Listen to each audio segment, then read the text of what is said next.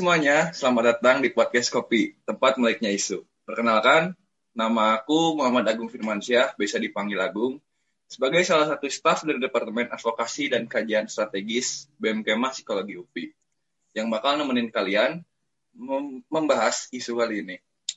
Isu yang akan dibahas kali ini tentang mudik. Mudik ini tuh buat yang belum tahu, yaitu kegiatan pulang kampung. Mudik ini tuh udah menjadi budaya di negara Indonesia sendiri biasanya mudik ini tuh terjadi Hamin 7 Lebaran dan H plus 7 Lebaran. Lalu eh, setelah dua tahun ini mudik itu dilarang oleh pemerintah. Alasannya karena pada 2019 akhir itu bulan Desember terdapat virus baru yaitu COVID-19 yang pada bulan Maret 2020 kalau nggak salah mulai masuk ke Indonesia dan menyebabkan menyebar ke seluruh Indonesia, menyebabkan pandemi COVID-19 ini terjadi. Setelah setahun berjalan, ada beberapa klaster yang turun di Indonesia dan eh, dan masyarakat Indonesia sendiri sudah mulai merasakan tahun depan tuh bisa mudik gitu. Five five mudiknya tuh udah five mudiknya tuh udah terasa. Ternyata uh, Satgas COVID uh, mengeluarkan perintah itu tentang nomor eh, tentang peniadaan mudik tanggal 6 Mei sampai 17 Mei 2021 dan diperpanjang lagi sampai tanggal 24 Mei nanti. Nah, kali ini aku bahas mudik nggak akan sendirian. Aku bakal ditemenin sama salah satu kating aku dari psikologi UPI juga, yaitu Kang Adi Prastio. Langsung kita sambut aja Kang Adinya ke sini. Halo, halo Kang. Halo, halo, halo. Halo Kang. Nah, halo. Udah ada nih Kang Adinya. Pertama-tama, boleh dong Kang nih perkenalan dulu ke para pendengar. Oh ya, boleh, boleh, boleh. Uh, apa yang mau dikenalin ya? Ya pokoknya saya di Prasetyo dulu uh, salah satu mahasiswa juga, walaupun udah enggak, karena ya harus keluar lah ya, ng ngapain lama-lama kuliah, ya nggak sih? Ya saya angkatan 2016, berarti sama anak-anak sekarang ya udah beda berapa tahun ya lima tahun atau empat tahun lah ya.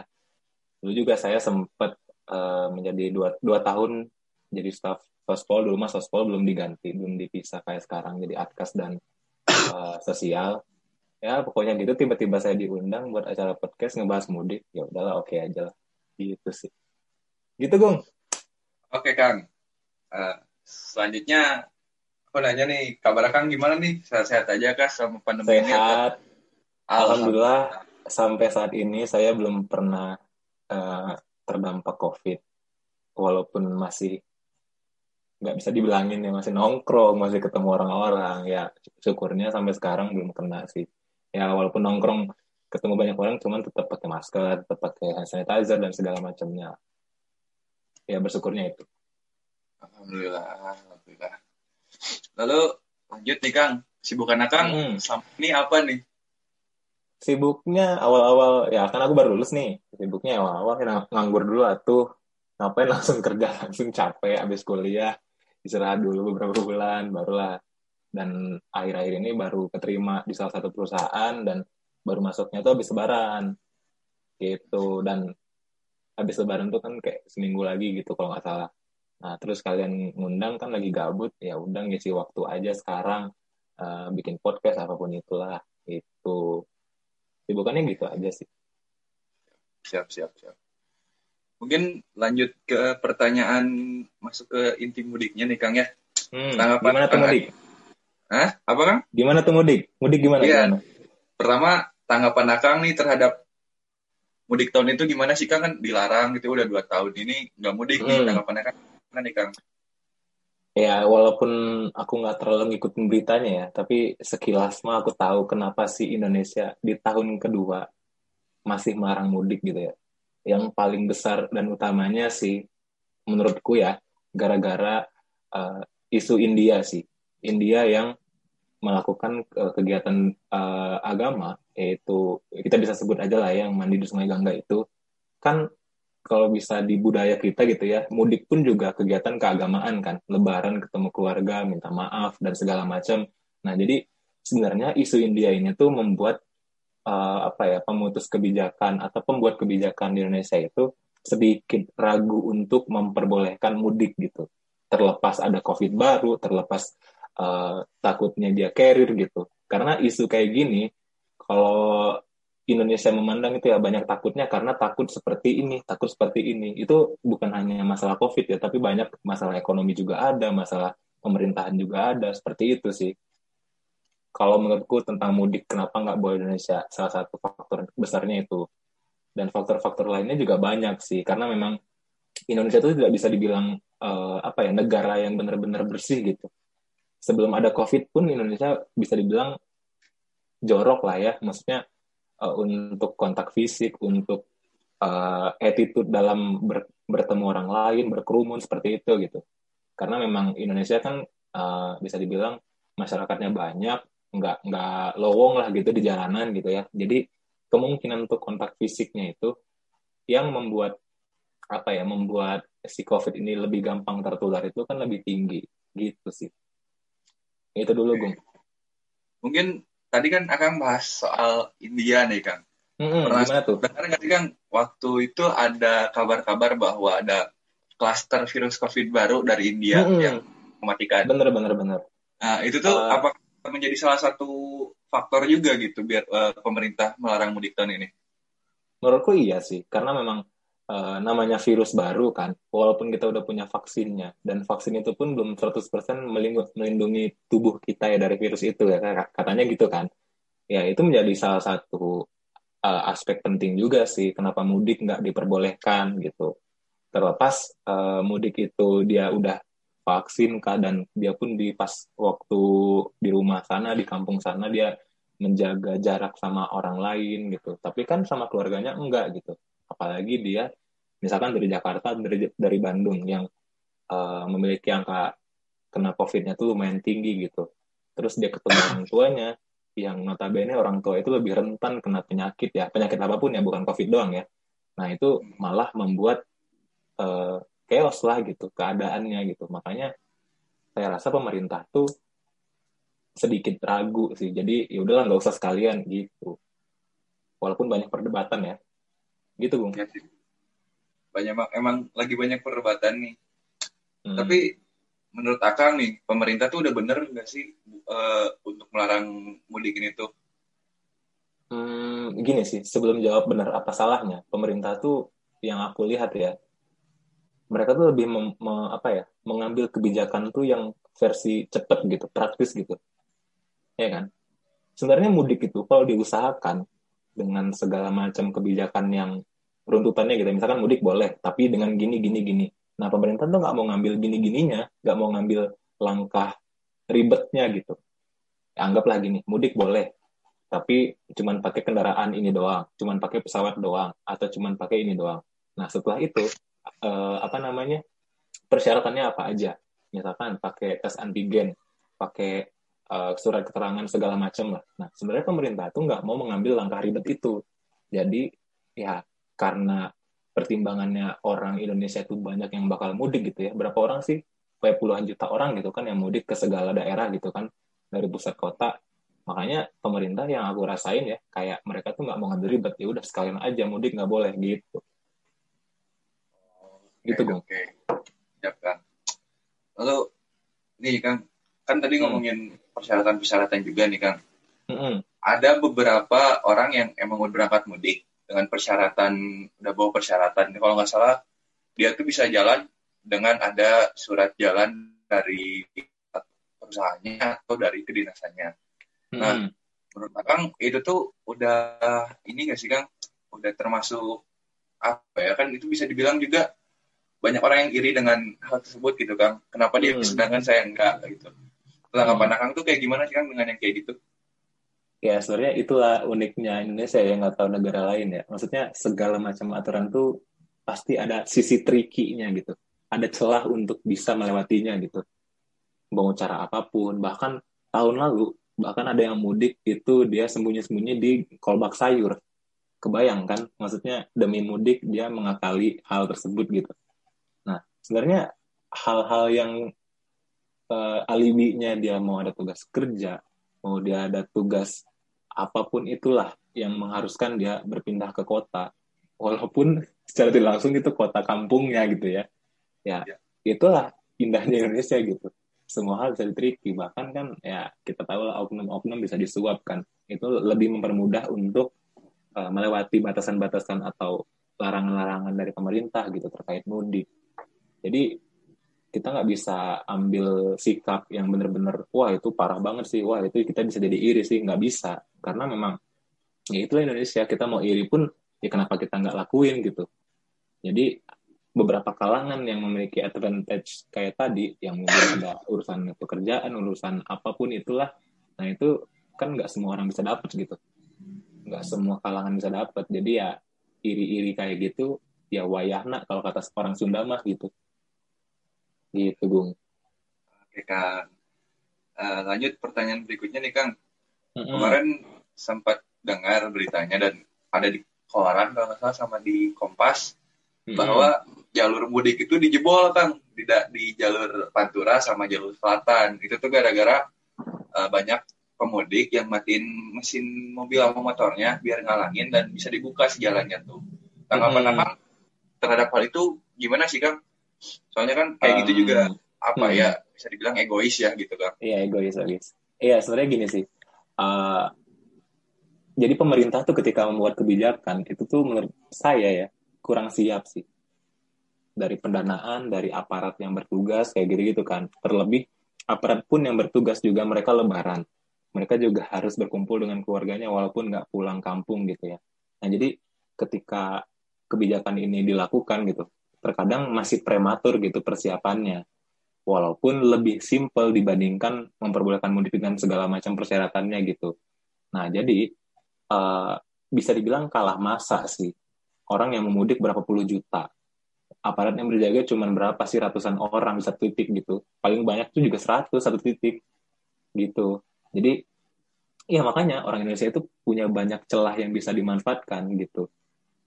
Pinter banget gitu untuk tricky dibanding untuk uh, menegakkan aturan gitu. Jadi kadang ya pemerintah itu juga tidak memikirkan dampak ketika mereka menutup jalan. Apa sih plan, plan misalkan plan A-nya nutup jalan, plan B-nya apa ketika gagal nutup jalan gitu. Plan C-nya apa ketika uh, diterobos gitu. Bahkan uh, saya sempat baca cerita, baca berita kalau misalkan aparat meloloskan salah satu pemudik gitu, aparat itu malah kena uh, dampaknya gitu. Ada kena sanksi gitu. Ya mau gimana ketika aparat itu berjaga mereka tuh nggak punya kuasa lebih. Mereka tuh nggak punya kemampuan untuk menghadang ratusan orang ribuan orang untuk melewati jalan itu. Misalkan satu banding seribu. Ya satu pasti kalah dong gitulah maksudnya. Nanti kalau misalkan polisinya pakai kekerasan polisinya lagi yang kena.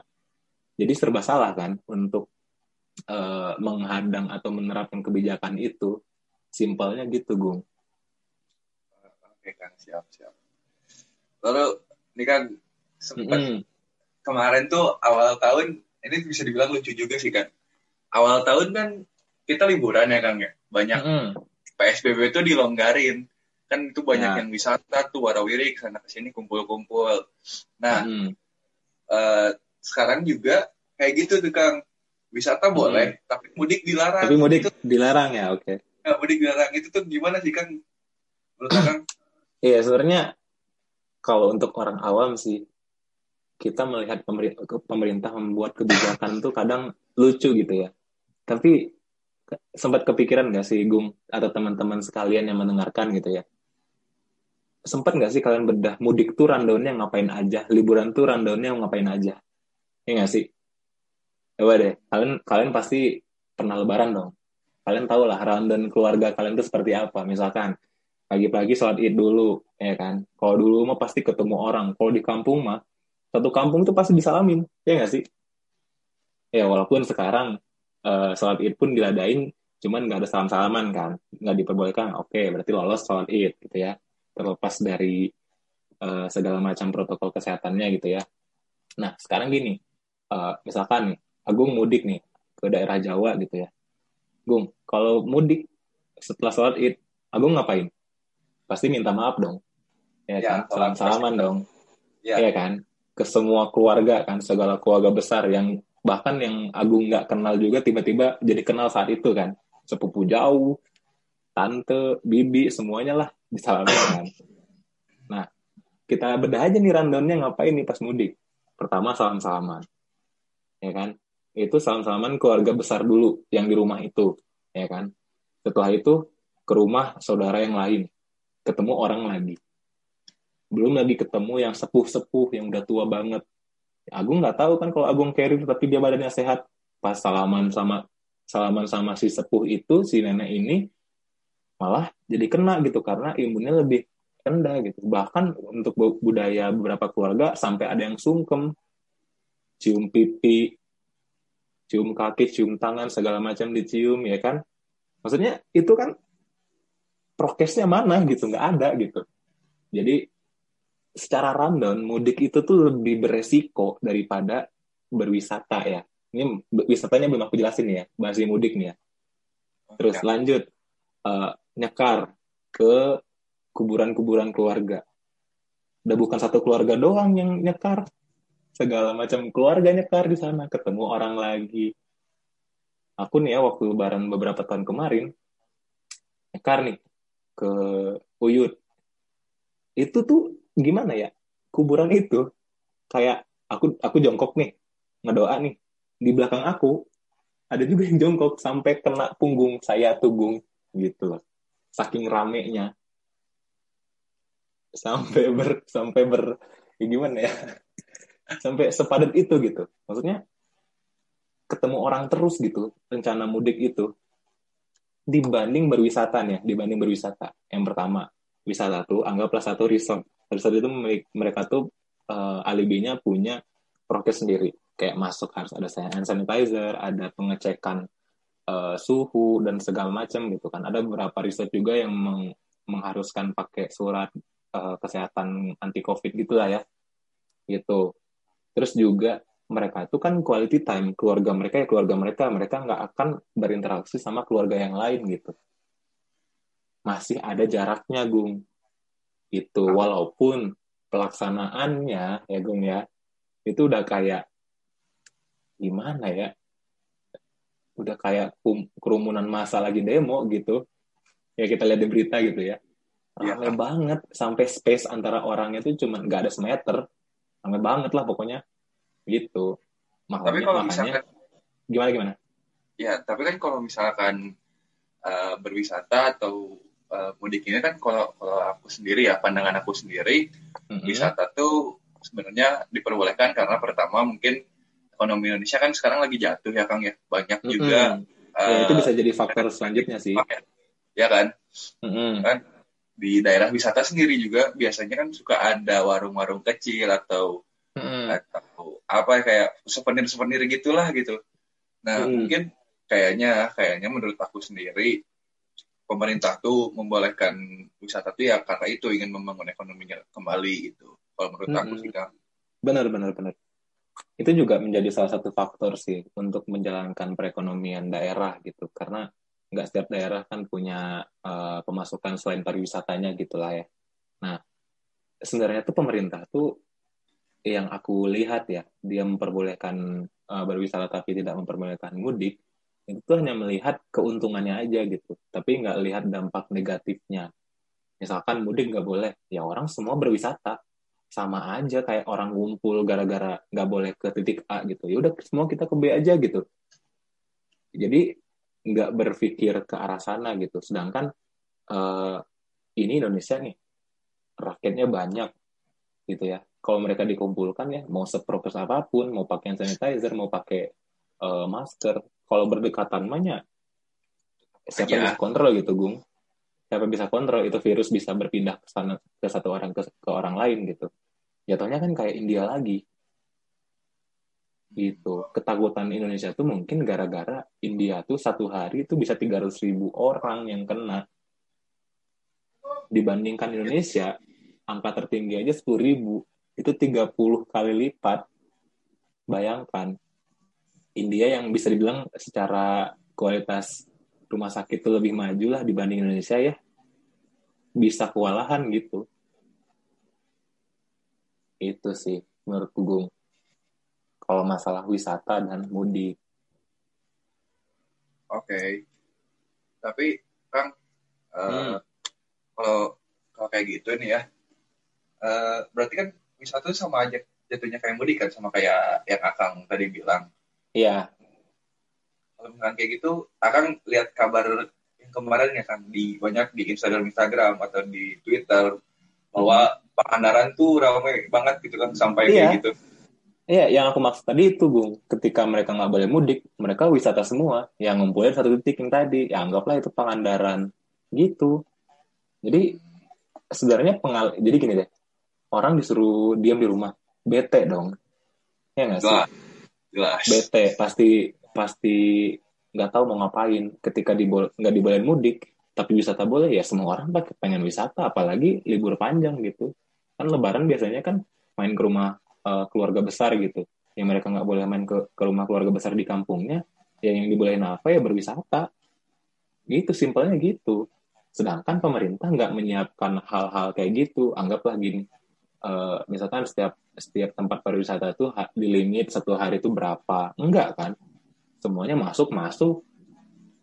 Dan tempat pariwisata pun juga ngelihatnya cuman keuntungan nggak akan ada prokes-prokes itu. Karena kan tujuan dari pariwisata juga meningkatkan ekonomi kan. Ketika ekonominya sudah jalan ya kenapa ditolak? Ya. Gitu bung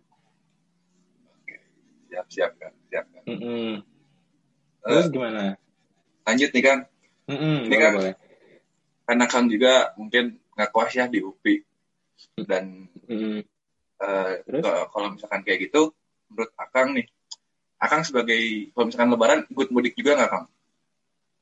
Uh, kebetulan sih keluarga aku pada jauh semua ya. Maksudnya di rumah tuh cuma ada ibu, bapak, sama nenek, nenek satu. Uh, setiap uh, anak-anaknya pada di luar kota semua. Jadi kita memang udah janjian habis Lebaran baru ketemu gitu. Jadi uh, karena saya tahu permasalahan intinya apa ya udah saya ini apa inisiasi lah untuk ngasih tahu ya udah kita ketemunya habis lebaran aja kan masih ada hari libur gitu. Gitu sih. Ya, gitu. Jadi kalau misalnya kayak gitu menurut akang pendapat akang pribadi nih ya mudik hmm. itu penting gak sih kang? Susah sih untuk dibilang itu penting apa nggak penting karena pandangan setiap orang beda kan. Apalagi uh, untuk orang yang benar-benar homesick homesick homesick lagi sorry.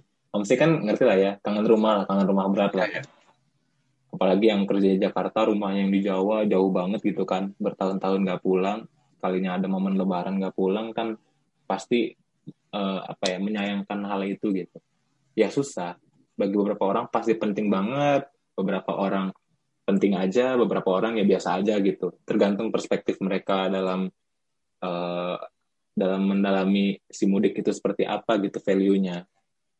Jadi penting nggak penting kalau ditanya ke aku ya Gung ya. Menurut aku ya. sih biasa aja mudik sih. Karena deket juga sih nggak terlalu jauh. Gue yang jauh mungkin penting banget gitu Gung. Oke Kang. Uh, uh, lanjut nih Kang. Kemarin Boleh.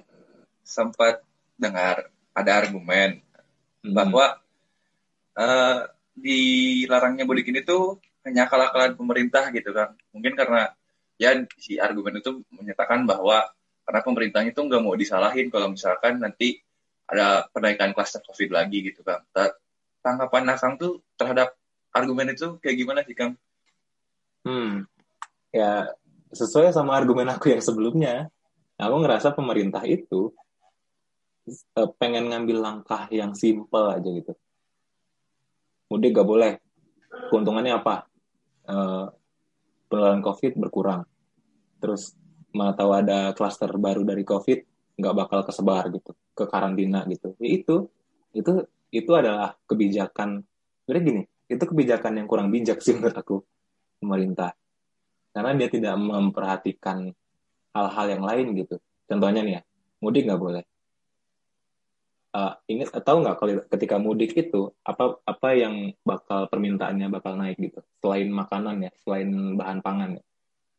Pasti gak jauh-jauh dari transportasi kan?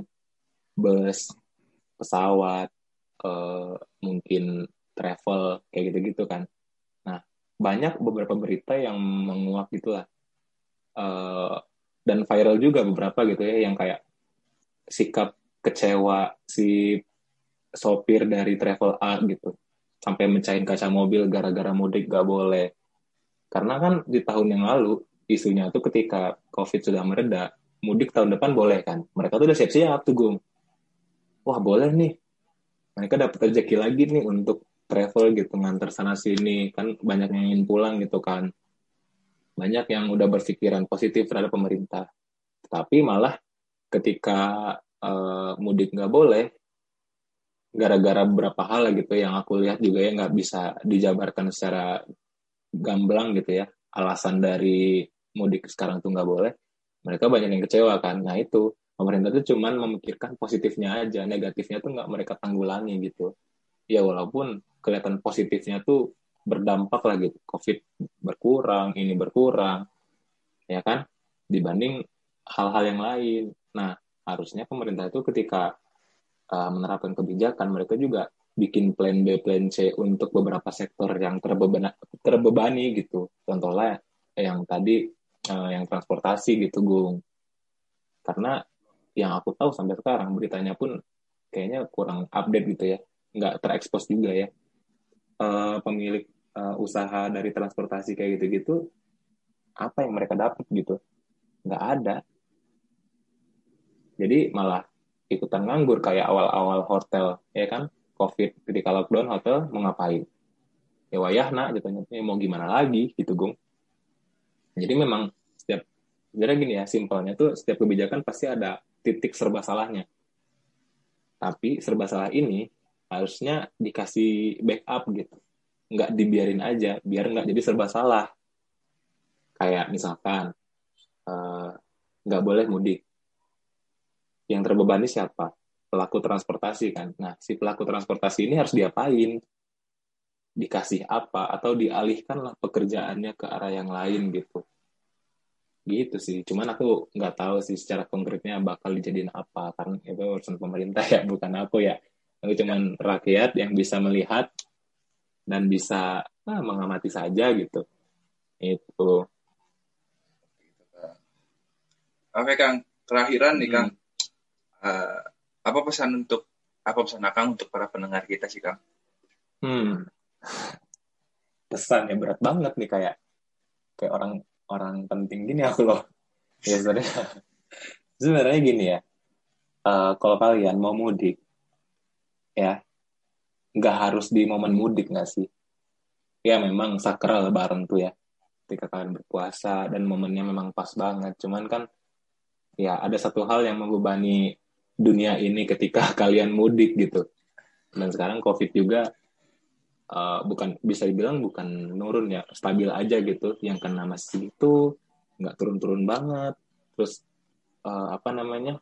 Uh, vaksin juga belum rata ke semua penduduk Indonesia karena memang penduduk Indonesia banyak gitu kan. Bahkan saya pun juga belum kena vaksin gitu. Ya ya udah berarti secara secara kodratnya kita belum siap gitu untuk melakukan perjalanan itu. Ketemu orang banyak ketemu orang tua yang lebih rentan kena penyakit itu tidak hanya covid. Jadi kayak kadang manusia itu harus logis juga gitu. Nggak boleh egois lah.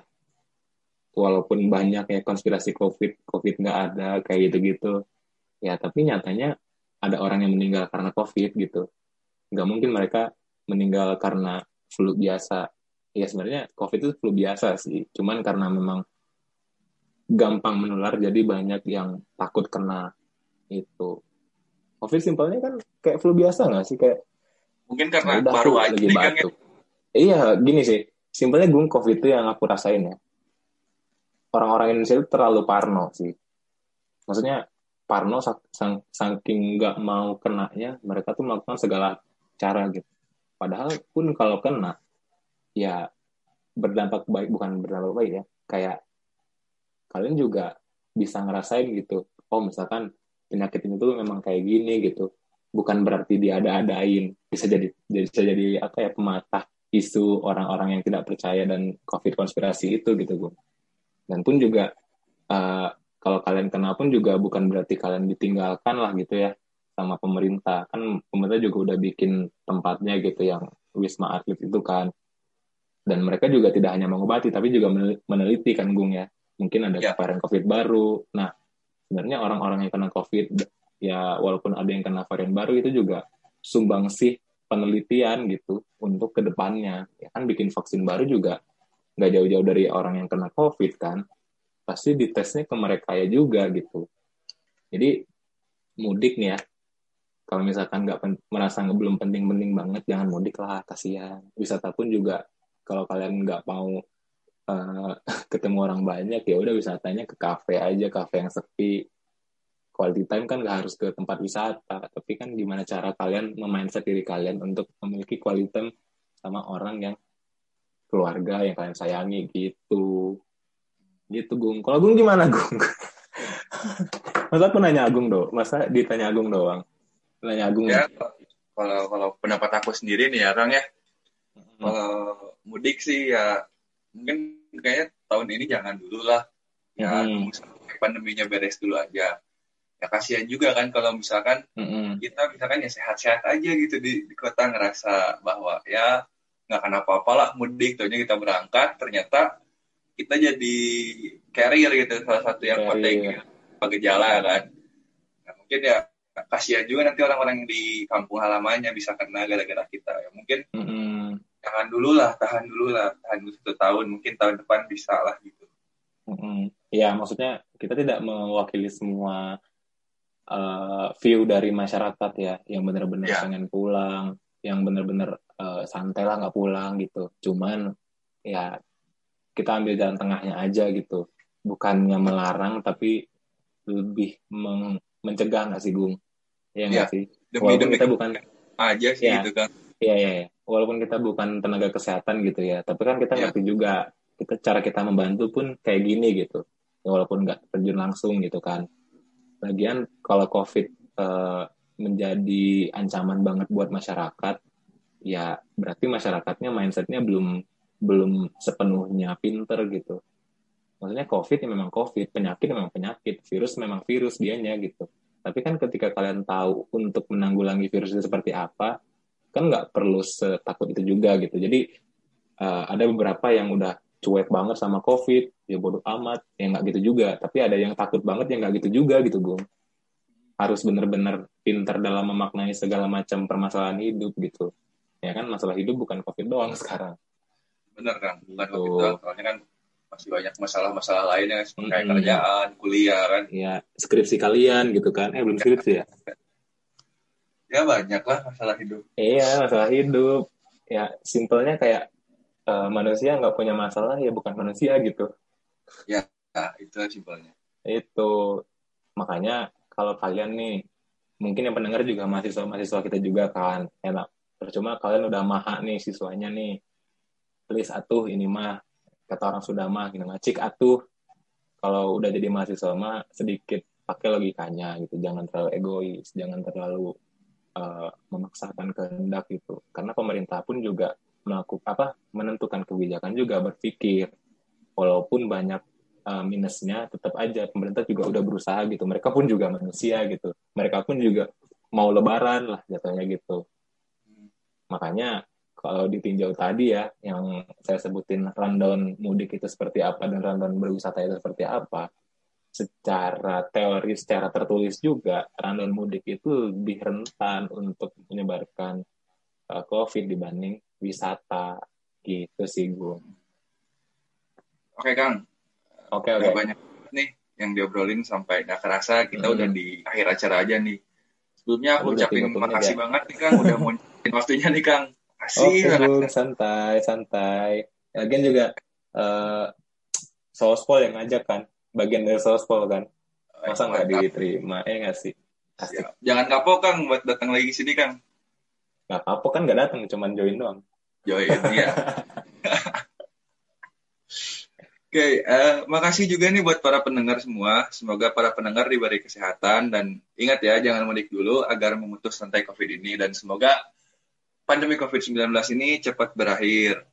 Oh ya buat para pendengar yang ingin bertanya-tanya bisa langsung tanya di IG BEM kita eh, BEM Psikologi UPI di @BEM Psikologi UPI. Sarimin pakai topi pergi ke Senopati. Saya Agung bersama podcast Kopi pamit undur diri. Terima kasih semuanya.